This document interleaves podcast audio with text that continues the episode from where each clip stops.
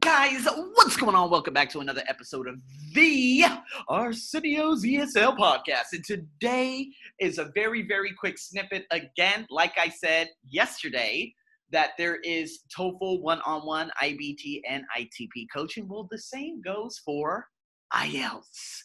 So, for those of you out there, and if you do not know, I've been teaching IELTS for the longest. I've had so many IELTS podcasts uh, IELTS videos I've been making for the last three to four years already. Um, I I mean, I just do so much, you know. This is in regards to grading task ones and task twos, to of course teaching about part one, two, and three in speaking, and then figuring out the reading as well as the listening, which is all technique based. Now, for those of you who are interested, like I said yesterday, um, I do have the link in the description um, in terms of my email, and then we could possibly set up a call to figure out and clarify your expectations in terms of what band is needed for you to get into whichever university you're trying to get into.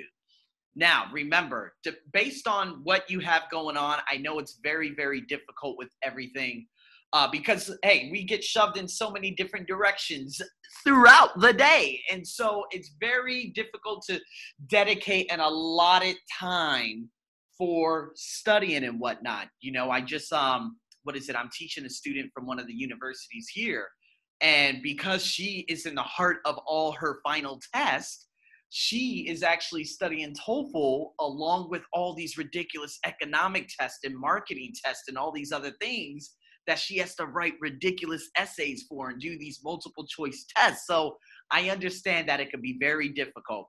Uh, I just had someone recently get in touch with me in regards to that. So again, it's all about figuring out a system. How can you break down different times for you to do this, for you to focus on your weak points? Because again, if you guys, for instance, if someone gets uh you know uh, let's say a seven in reading a seven in listening but then they get a 5.5 in speaking it's better to actually get better in the skills that you can get better at very quickly right?